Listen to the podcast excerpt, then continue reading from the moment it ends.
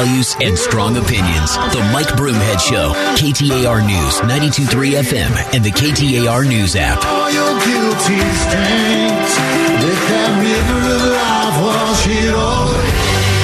always say it's my buddy Mac Powell. If you're familiar with Christian music, he was the lead singer of the band Third Day, the highest grossing Christian band in the history of Christian music. Not act, but band. And they have uh, just, he's on a firestorm now. He's got the number two Christian song in the country right now called New Creation. This song is called River of Life. It's one of my favorites. So you want to check out some great inspirational music. Check out Mac Powell and what he does. It's some great stuff. So uh, um, just my advice, just a little advice for me when it comes to music. Um, isn't it funny that we go from uh, heavy metal music to Christian music on the show? It kind of goes with my schizophrenic personality, doesn't it, Julia? I love it. yeah, I do too. But you know, I, my my personality is as as diverse as this music choices we have. I think that diverse music makes it more fun. You never know what you're going to get. Absolutely, I- I'm like I'm I'm like a box of chocolates. There you go. You never know what you're going to get. Um, we have got to talk about uh, the economy. I want to read a tweet to you. Um, let me get back to the page where it was. Um, the people at uh, Carvana are now going to be laying off 18 or 1,500 people, about 8% of their workforce. That is huge. Um, we also know that layoffs are going to continue to happen with Amazon. The tech industry is continuing to lay off. Are we starting to see the decline of work out there? The one saving grace in the economy in the U.S. has been the availability for people to get a second job. Never mind the first one. There was a lot of work out there, a lot of side hustles going on, a lot of people figuring out ways to make a living and keep their heads above water financially. But this is big news. I- I- you know, what, Carvana has big Arizona ties, and this is. Um, this is a big deal. And I will tell you that this is scary to me. Carvana to cut 1,500 jobs or 8% of their workforce, according to Reuters. I got that from the Zero Hedge uh, t- Twitter page. So um, now, you know, I'm doing some investigation to make sure because it came from Twitter. I want to make sure that it's still a, a real thing because we all know that right now what's going on with Twitter is not exactly reliable all the time. So I'm going to do some more investigation, but that's what's happening. What I do know about layoffs is we are still seeing, and this is where the dichotomy is, um, is that we are still seeing layoffs in Silicon Valley. We are seeing layoffs with Amazon. Also, uh, the rail strike is not necessarily over. The chance of a rail strike. So we are seeing some scary things in the American economy. I will tell you that I never cheer against a political party. I never want, I didn't want Joe Biden to fail on the economy. I still hope it gets turned around. Would I like to be wrong about the recession we're heading into? Absolutely. I mean that very sincerely. I am talking about what I see happening and what I believe we should do about it. That I believe the policies of this administration are wrong. Would I like to be wrong about it? You have no idea how much. I've got, listen, I've got no problem admitting that I am wrong. Uh, I, and I wish and I hope, I really hope in this case that I am. But uh, talking to the experts that I speak with, they don't see any way around it.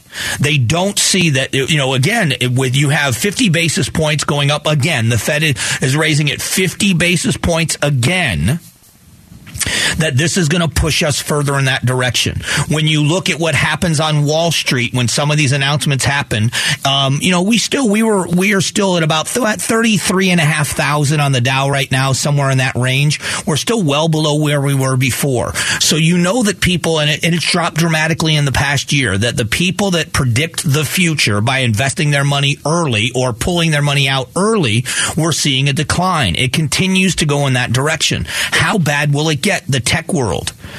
So we've seen, you know, during the uh, the um, the Clinton administration, when that tech bubble burst, we saw under the Bush administration when the real estate bubble burst. We know that there are things that happen in the economy, but we always bounce back. I have no doubt we will bounce back. But when you lose something, you know, I lost a business, and I have to admit, I had to look at myself in the mirror and realize that I was a much better electrician than I was a businessman. And there's no doubt about that. And I've learned a lot of very good lessons from that, that I would love to someday have another business of some kind, whether it's a contracting business or otherwise. I would love to do something else. Um, not, instead of this, but in addition to this. And I would do it dramatically different. The issue is I made mistakes at the worst possible time. The strongest survived. Uh, a guy that kind of would talk me through, I don't know if I'd say mentored, but he talked me through a lot of what happened economically at the time, told me about the mistakes he had made earlier, and he was able to recover because of the good economy, and it taught him valuable lessons. And this guy is one of the most stellar businessmen I ever knew, and he was a guy that used to walk around with a set of tools on just like I did but he learned from his own mistakes. He was able to persevere and he moved on. And uh, I didn't. I, I lost it. So uh, I know what it feels like when it's outside of your control to some degree because as long as the good economy was happening, I was fine. There was plenty of work to cover up my mistakes. It's when that work isn't available that you find out how weak or how fragile, I should say the word is, how fragile things really were for me. And I'll never, I don't want to make that mistake ever again. So I feel for anybody out there that is trying to keep their heads above water because most people right now it's not within their control. The fuel cost for a small business, the the cost of the necessities for a family, it's driving people to the edge. And now we're starting to see and it's not I'm not I'm not um, screaming right now I'm not screaming at the top of my lungs and saying that the sky is falling, but we are seeing now major companies like Amazon laying off and saying we will continue these layoffs into 2023. Uh, you know, COVID money is running out, the PPP money is gone, and so these are people that are have no really no work to do, and the money is gone to pay them to do nothing. And now we're also seeing a slowing down of the economy. So Amazon now Carvana, which has deep Arizona roots, and uh, that's that's a significant part. So when you see people in these situations where they are going to see themselves laid off on the chopping block, where will they go? Now, some people will land on their feet. There's still work out there. Other people are going to start seeing it go in the opposite direction of where we were. The one shining star in our economy oh, recently has been the fact that we had employment available. And it was interesting with all the demand. And I think this is where the, in the minds of some in business, and I think this to be true as well, that we are starting to see a shift that um, demanding that people come back to the workplace, where employers are making the rules again because employers understand now that they're more in the catbird seat. That you, you know, there are people out there that said, I want to work from home, and employers said, no, no, no, you got to come into the office. Why quit? The great resignation. I'll go work somewhere that allows me to work from home or do this or do that. Well, those jobs are drying up. And that may be a blessing in disguise for the work ethic of the American people. And I know I'm old school. I understand that there are a lot of jobs that can be done from home, and there are some people that are really good at doing their jobs from home. But there are some industries where you got to be there. What's fascinating is, I guess it's the world I came from. You can't do construction from your house. Now, an office worker might be able to in the construction world. You know, you could have an estimator or a project manager that, for the most part, could do their job when they don't have to be on the job site from their home.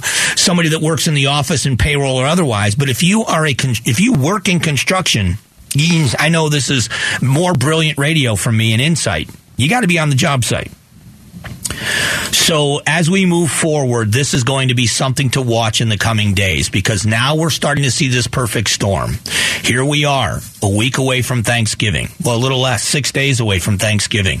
And then the sprint into the holidays. What's going to happen? If things continue to diminish, what happens next. So uh, we're going to talk about that in a moment. We get you caught up for the last time this week. We do a segment at eleven twenty called "Did You Hear This?" It comes your way in just a few moments.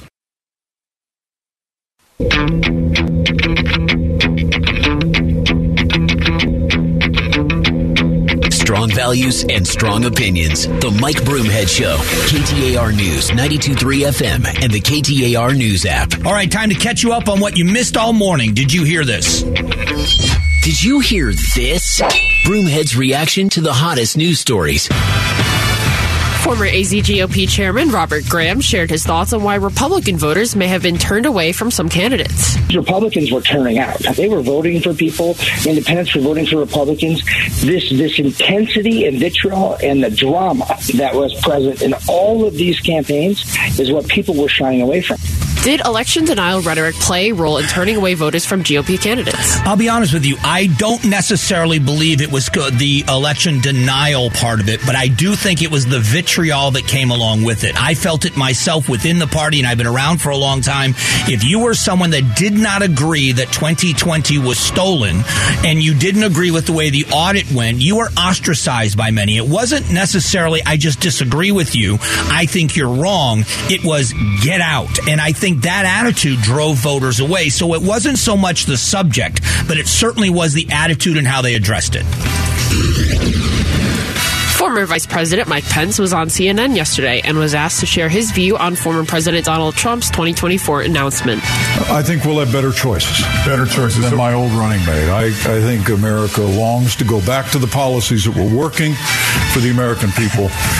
But I think it's time for new leadership in this country that will bring us together around our highest ideals. Are you surprised to hear him say this? I'm not surprised to hear him say it, but I got to tell you, I know he probably didn't mean to cast an insult, but he just called the former president of the United States my former running mate. That was, I don't know if it was a Freudian slip or if it was just he just, I don't know how if he meant it that way, but I think that's what's going to make the headlines. I'm not surprised to hear him say it. I, I, I know that there are many people that are feeling this, and we're hearing people come out of the woodwork and talking about a different direction and a different attitude towards those things. I'll go back to my last point, and we talked about election denial. Hillary Clinton still says that the election was stolen from her in 2016. Stacey Abrams said the election's been stolen. Hillary Clinton said the Republicans are going to try to steal 2024.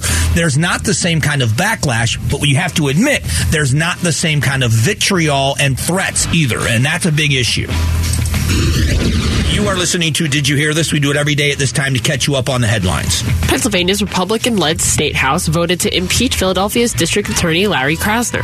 Krasner is a popular figure among voters who overwhelmingly reelected him last year. He's not accused of breaking any laws, but Republican lawmakers say his failure to prosecute minor crimes and his bail reform policies have made Philadelphia less safe. What outlook does this give for crime policy in America? I think that we are seeing a rise in crime, and part of it is that we understand that people, it's a risk reward thing. Everything in our life is about risk and reward, and I think in this case, there the reward outweighs the risk because criminals are finding out that it's a revolving door of the system. That you're going into a system, you don't have to put up bail. They're letting you back out. You can commit a crime without much retribution or much repercussion. So I think that's sending the wrong message to criminals. And when you have that at the highest levels in the prosecutor's office, it's one thing for an activist to feel that way, but when you're charged with enforcing laws and you agree with the activist attitude, that's what people are fearful of. The FIFA World Cup is set to start in Qatar on Sunday, and fans in the stands might be a little disappointed. Officials have announced they are banning the sale of beer with alcohol at the eight stadiums being used for the games. Qatar is a conservative Muslim nation with strict restrictions on the sale of alcohol, but FIFA also has a $75 million sponsorship deal with Budweiser. What do you do if you're Budweiser? you're in trouble. And listen, let's be honest, we're Americans. We don't think we could ever sit through a soccer game unless we had a beer or two. Let's be honest. Um, that's not exactly, that's how Americans get through a soccer game. I'm saying that facetiously. I'm joking. But it is a big deal because this was one of the guarantees from that nation that they made to FIFA that they would allow the sale of beer. And now here's the other consideration. They made other guarantees about LGBTQ and other things they made guarantees on that they, are they going to back out on those others? This could threaten this tournament. And this is, with all due respect to the NFL, this is the world's game. And we don't necessarily hold it in this regard. Europe sure does. Africa sure does. The rest of the world sure does. And uh, this is going to be a big deal internationally. All right, that that wraps it for the week. And did you hear this? Great job, Julia, as always. This is, uh, I think this is going to be a bigger deal. Yes, seventy-five million for Budweiser is a huge deal that they're not selling their products um, in the stadiums. But the broken promise is the big deal here. FIFA trying to be politically correct. They go in, and this is also at a time when the weather there is extremely hot. So they are moving games into the evening hours. They'll be harder to watch in other parts of the world. So they've made a lot of concessions. I'm talking about FIFA made a lot of concessions in order to put this tournament there. And now with this happening, the first broken promise was the sale of beer. Now to us in America, it's not a big deal It really isn't. The sale of beer is nothing. In a very conservative Muslim nation like this, that alcohol is a big issue. And when you have a country that's run a lot of times through the religious sects, when you have what's close to a theocracy or a theocracy, they make they have the final say. You can have all the agreements you want, and when they're ready to break them, when they say this goes against our religious laws, it's over with. And so uh, I wonder what else they're going to do because there are statements being made by teams and by countries that are at this tournament that are making statements about LGBTQ and equality there, about women's rights, and I don't know how well they're going to take this. And let's talk about one other thing freedom of the press. Forget that. I wonder what's going to happen if members of the press push this and getting the word out to the rest of the world, or if they're going to be silenced because of law there. This is going to be interesting to watch. I don't think this is over anytime soon. We're going to talk a little bit more about the Attorney General's race and elections, my conversation with Robert Graham, former GOP chair here in Arizona, about what happened and why. We'll do it next.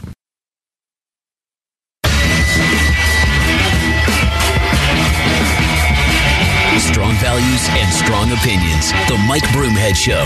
KTAR News, 92.3 FM, and the KTAR News app. Hey, thanks for being here. We still have one race that is undecided, officially undecided, and that is the Attorney General's race here in Arizona. Democrat Kris Mayes leads Abraham Hamadeh, the Republican, by 236 votes. Now, that is remarkable when you look at over two and a half million votes cast. Two and a half million votes and 236 separate them. So this is going to go to a recount. There's no doubt about that. We know that Kari Lake is still saying that she is not giving up. She's down right now by a little less than 17,000 votes, 16,780 to Katie Hobbs, who has been already named the governor elect by some sources, not certified yet, but she's already given her victory speech. She's put together her, her transition team, which includes some Republicans along with Democrats. There were some Republicans across the aisle that were Republicans for Hobbs. A couple of them, or at least one of them, is a pretty big figure in her transition team. She's made a commitment to say that she is going to work on both sides of the aisle on some issues, but you know that the priorities of the office are going to be pretty far left priorities, which to the victor go the spoils. So the question about this is what happened?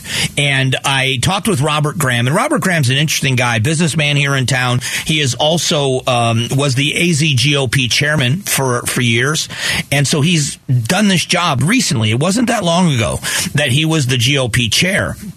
So I want you to hear uh, Robert Graham and his opinions on what happened. You look at the two, 2014 cycle, 16 cycle, even going into 2018 cycle, the AZ GOP, we really built a foundation that was remarkable. We were non-traditional Republican communities. We were reaching into virtually everybody's backyard to communicate about the great opportunity party. And it brought a, part, a continuity amongst voters, but it also brought continuity amongst the factions of the party. So people saw, look, we're rolling in a direction that meant victory. Victory starts for parties in the general election. That's where we focus and we do the best we possibly can. So, um, there are a couple of things that happen, and he addressed uh, them uh, in this. I want to hear a little bit of it. But what happens? The a party party leadership is supposed to support candidates within the party. I know that sounds silly. What I mean is, when there is a primary going on, there is not supposed to be an official endorsement or even an implied endorsement toward one candidate over another in the primary. Well, that is not what happened in Arizona. Now, I don't, I don't think it's fair to lay everything at the feet of one person. Dr. Kelly Ward certainly would have taken a huge uh, victory lap had the Trump endorsed candidates won their races.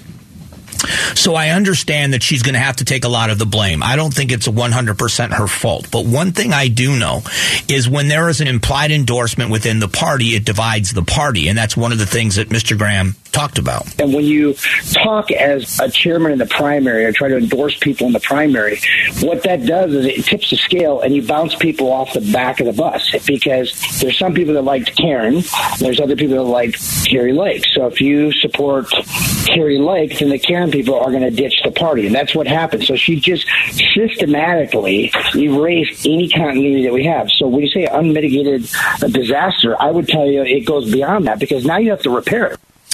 So we look at what's happening and now it is worse because it has to be repaired. There are people out there that I think that are ready to come back. This has been going on for a long time. There's no doubt within the Republican Party this has gone on. And I apologize to anybody out there that isn't concerned about Republican politics, but it happens in both parties. But I will talk about the way the message is delivered as well. And I'll give you an example. Now, I don't necessarily think that I could win a political contest if I could win a, a race if I ran for an office. But I can tell you how I've been able to maintain relationships. Um, I had a rapport and have a rapport, as far as I know, with Mark Finchem. Um, this, the former Senate President Karen Fann, I had a good rapport and a relationship with her. Randy Pullen, who was also a GOP chair at one time, I had a good rapport with with him. Ken Bennett, who ended up being ostracized by the audit, but played a big role in the audit as well. During the time that I was very vocally disagreeing as a Republican with the way this audit was being done and who was doing it, I maintained a good rapport with those people because I never lashed out at them.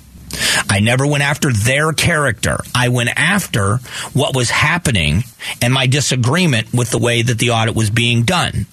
And I try to approach everything that way. Now, there are times, listen, there are times when I lose my temper like other people do. But isn't it the attitude as much as it's the point of view? I, I pointed out earlier uh, during Did You Hear This today? There was a time and is a time, and it's happening now. Hillary Clinton, Hillary Clinton's career, first lady here, she was a senator, she's a secretary of state,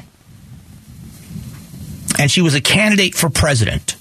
Just a couple of weeks ago, Hillary Clinton released a video saying that the Republicans and the radical right wing Supreme Court are are trying to are colluding. I'm my word, not hers, to steal the 2024 presidential election. Those are her words. We don't see the same stuff, and it's not necessarily covered the same way. I, I agree with that as well, but the idea, the threats, and what's going on, and the ballot box watching, and Kevlar, and faces covered, and tactical gear, and all of those things. The way you send your message matters. It always matters. When as a candidate, and I'm, I want to be full of disclosure once again. I, I don't know. I hope it's not going to be from my end for sure. Um, I have a friendship with Kari Lake. I had I've had it for five or six years. I've known her, uh, respected her very much as a journalist. We would sit around and we would commiserate about politics. We would commiserate about issues, and I, I thought it was brilliant. I mean, she had such an insight because of her years in the media. So I maintain my affinity for her as a person, and I hope that it hasn't damaged our relationship when I give my opinions on what's happening. But now, when you look back, and I think everybody has to do a debrief after every big event, and an election is certainly a big event. What did you do well? What did you? Where did you miss? When you go into events running for an office where you need as many votes as possible, she is losing right now by 16,780 votes. When you are telling people in your party to get the hell out, they're gone. They won't vote for you. Now, some would cross the aisle and vote for the others. Others leave it blank or write somebody else's name in. So imagine if that attitude of get out, and I said get the hell out because those were the exact words. When you say that, people in your own party walk away. And I don't know who you're attracting into the party that replaces them, number one. But secondly, what about the independent voters that lean your way? What about independent right leaning voters that want to vote for you? But when they hear that, they're like, oh my gosh, how many independent voters out there over the years voted for John McCain? And when you're a McCain, you're no McCain voters in here. If you are, get out. When that statement is made, you are alienating a big part of the base that A, you would hope would advocate for you. But if they're not going to advocate, you definitely want them to vote for you. I think that's a mistake. And I, and I think that people are paying a political price for that a pretty significant political price. And so there's a long way to go, not just in what they're saying, but how they're saying it. That's another key to this. How do you convey a message? If you're a leader, and we all work for someone, when was the last time your boss had to call you on the carpet for something? When was the last time you had to get a talking to? When was the last time you did or said something that was below the mark? You didn't make the mark.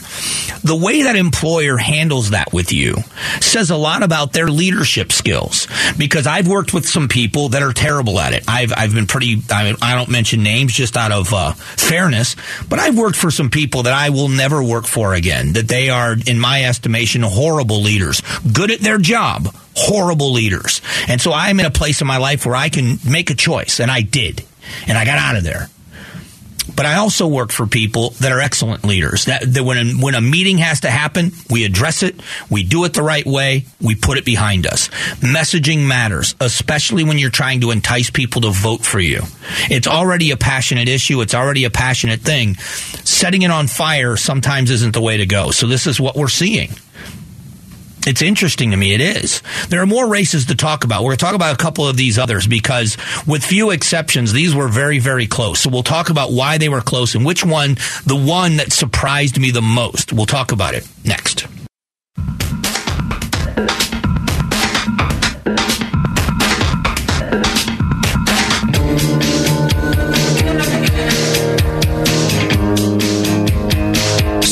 Values and strong opinions. The Mike Broomhead Show. KTAR News, 92.3 FM, and the KTAR News app. All right, just as we were in commercial break, there was a new drop of ballots. Now, there's not that many ballots left, so we're not going to see dramatic changes in, in a lot of these races. But in the Attorney General's race, every vote counts. Um, when we first went to break, it was a 236 vote advantage for um, Kris Mayes, the Democrat. She has increased that lead by 98 votes to 304. So Kris Mayes now leads Abraham Hamadeh by 304 votes. Um, that is a 98 vote difference. Um, Kari Lake has picked up, um, or I'm sorry, Katie Hobbs has picked up 69 more votes. Um, she now leads by 16,849. And uh, there has been a small change in the, not a significant change, but a very small change in the superintendent of public instruction. I don't know where this came from. I don't know if it, what county, where this was from, but, um, you know, that is just a small, but the attorney general's race, I mean, 98 votes it could swing this thing. It was only a couple of hundred that separates them. One of the big surprises to me, and this is not, is certainly is not a, a an indictment of a candidate, um, is the superintendent's race. Um, that it's not closer. I'm not necessarily surprised that Tom Horne won the race, but and, and it's weird to say 10,000 votes or 9,000 votes because that's a small margin overall. But if any of the races were going to be this significantly close, I would imagine that this race would mirror the attorney general's race. And it is important to point out, and I know this sounds like I'm stomping on the Trump endorsed candidates. I promise you I'm not. I, I emceed and, and moderated debates with all of the candidates. I've got no ill will toward any of them. I'm making an observation. If you look at two people on the Republican side, the two best performers, far and away, you know, running away with it is Kimberly Yee with 282,000 vote, almost 283,000 vote advantage over Martín Quezada. Republican. The other one, the other Republican performing the best with a 9,176 vote lead over the incumbent Kathy Hoffman is Republican Tom Horne. What is the significant uh, similarity between those two candidates? Neither one of them had the Trump endorsement. Every other Trump endorsed candidate either lost or is losing. Every other one. That is weird. Um, Robert Graham talked about this and said people are turning out. They're just not voting for some of the candidates. Now, is it the candidate? Is it the Trump endorsement? Or is it the attitude? And that's what's hard for anybody to understand. If you think about it, um, you have uh, candidates who have been the most outspoken, and Kari Lake is one of them. She was the top of the ticket for statewide seats. Um, I would say, many people say it's the Senate seat, but I'm saying the governor. It's the most important office in the state. She is down by 16,849, 16,000. You look at Blake Masters. He's, he's down by 125,000 votes. Mark Finchem is down by 119,000 votes. So of all of the, you know, of all of the people there, the face of the election denial, the face of of saying that 2020 was stolen was Kari Lake. Now, the campaigns are run differently, but when you look at this, Kari Lake is only losing by 16,000, oh, less, a little less than 17,000 votes, when the other two, Blake Masters and especially Mark Finchem, um, they're both losing by over almost 120,000 or more. I think that's strange. But it, that you cannot lose the significance that the two candidates, the Republicans, that stayed out of the election denial conversation, that stayed out of the Trump endorsement, that stayed out of all of that, and just ran against their opponent and spoke on the issues of what they were going to do specifically to that office. They didn't talk about redoing our election system. They didn't talk about any of that. What they said was, "This is what we're going to do in the superintendent's office to better education in Arizona." The state treasurer talked about getting politics out of investing and making sure that the the solvency of Arizona and the growth moving forward of Arizona is in the hands of someone in the state treasurer's office. They both have won their race. Now, you know, Tom Horne's only up by 9,100 votes, but Kathy Hoffman conceded that she can't catch him. That there's no way she can catch him. All right, before we get out of here, I want to remind you of something. Tomorrow is Super Saturday for our friends at St. Mary's Food Bank. There will be locations of, of Safeway and, and, Albertsons locations where you can drop off items. You can go to ST, as in Saint, St. Mary's Food Bank.org is where you can go to donate 20 bucks purchases of a turkey. They are still a few thousand turkeys short of their goal. They are going to serve about 10,000 families Monday, Tuesday, and Wednesday. That doesn't even count this weekend with emergency food boxes and meals. So if you want to help out, if you can't help out monetarily or with a donation of food, you can do it at Albertsons or Safeway, or you can go to stmarysfoodbank.org and make a donation there and impact the lives of people for Thanksgiving. Um, we'll be back on Monday, of course, as always. Uh, it's been a pleasure to be with you at Broomhead KTAR on Twitter and Mike Broomhead, all one word, on Instagram. Have a great weekend. God bless.